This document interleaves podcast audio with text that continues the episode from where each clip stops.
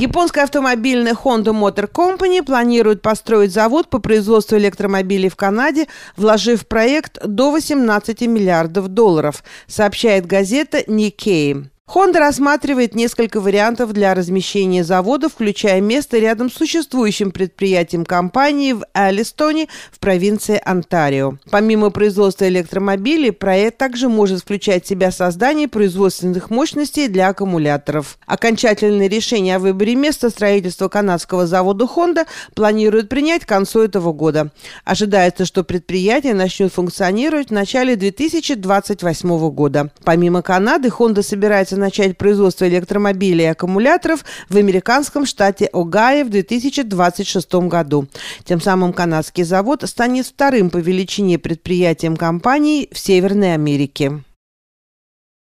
В воскресенье днем Общий фронт профсоюзов государственного сектора Квебека представил обновленную информацию о предлагаемом урегулировании и консультациях с членами профсоюза. Консультативные совещания для работников профсоюзов будут проводиться с середины января по середину февраля. Четыре профсоюза представляют примерно 420 тысяч работников в сфере образования и здравоохранения Квебека. Предлагаемое соглашение, достигнутое 28 декабря, предусматривает повышение заработной платы на 17,4% в течение пяти лет с оговоркой о защите покупательной способности в течение последних трех лет трудового договора. Оно также включает улучшение в групповом страховании. Члены Общего фронта бастовали в течение 11 дней в ноябре и декабре, прежде чем достигли предлагаемого соглашения с правительством провинции. На днях будет озвучен план по восстановлению учебного процесса в школах.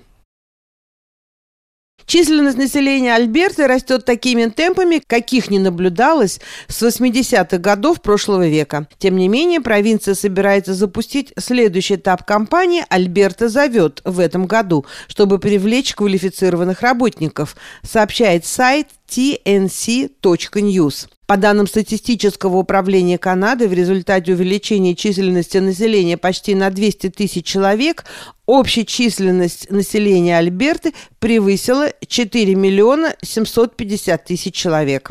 Только за период с июля по сентябрь прошлого года население выросло более чем на 61 тысячу человек, включая 39 тысяч иностранцев и 17 тысяч из других регионов Канады, в основном из Британской Колумбии и Онтарио.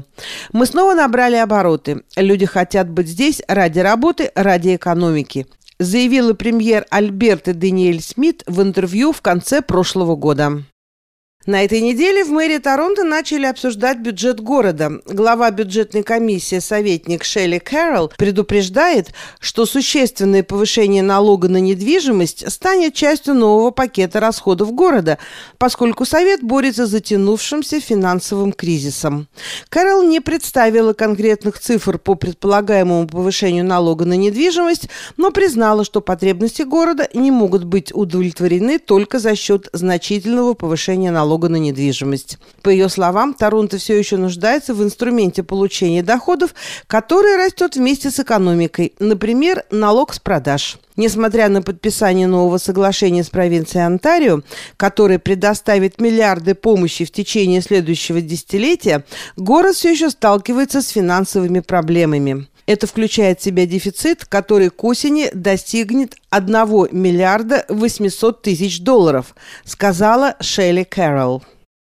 Согласно новому опросу, более двух третей жителей Торонто не поддерживают предложенное новое название площади Янг Дандас – Недавний опрос, проведенный Liaison Strategies, показывает широкое неодобрение во всех частях города по поводу изменения названия на Sankofa Square, причем 71% от общего числа респондентов не поддерживают этот шаг. В прошлом месяце городской совет проголосовал 19 голосами против двух за новое название площади Янг Дандас. Совет также проголосовал 17 голосами против четырех за рекомендацию о переименовании станций Дандас и Дандас Вест. После консультации с академическими экспертами городские власти пришли к выводу, что действия Генри Дандеса способствовали продлению трансатлантического рабства, хотя британский политик никогда не был в Торонто. Согласно отчету, представленному городскими властями, стоимость переименования улицы и всех других достопримечательностей, носящих его имя, оценивается почти в 13 миллионов долларов. Строительная бригада, которая работает в районе Danforth Avenue в Торонто, в конце прошлой недели обнаружила неожиданную находку – древние человеческие останки на территории захоронения коренных народов. Открытие было сделано в пятницу, когда рабочие занимались линией водоснабжения на Withrow Avenue, улица недалеко от знаменитого района Greektown, говорится в заявлении городских властей. Обнаружив останки, рабочие сразу же связались с полицией Торонто.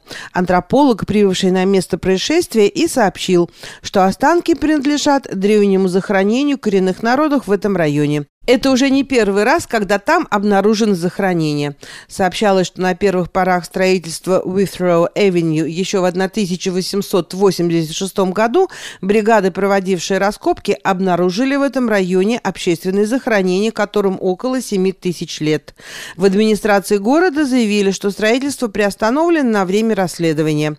Торонто расположен на исторической территории многих индейских народов, в том числе народностей Миссисоги, Анишнабек, Чипева, Хауден-Насани и Вендат. Торонто готовится к зимнему шторму, который, как ожидается, сильно повлияет на передвижение по городу. Для северных районов GTA, включая Каледон, Ньюмаркет и Эксбридж, действует специальное метеорологическое предупреждение, согласно которому во вторник ожидается значительный снегопад с ледяным дождем. Министерство окружающей среды Канады сообщает, что в этих районах ожидается от 10 до 15 сантиметров снега и предупреждает об опасных дорожных условиях. Дождь и сильный ветер начнется в 4 часа дня и продолжится до вечера. Ближе к вечеру температура в GTA составит около 3 градусов Цельсия. В среду ожидается сохранение влажной погоды с периодическими дождями. Шквальный ветер может вернуться в четверг с небольшим похолоданием, поскольку утренние температуры будут колебаться около нулевой отметки. Это были канадские новости на радио Мегаполис Торонто, которая для вас провела Марина Береговская. Не переключайтесь.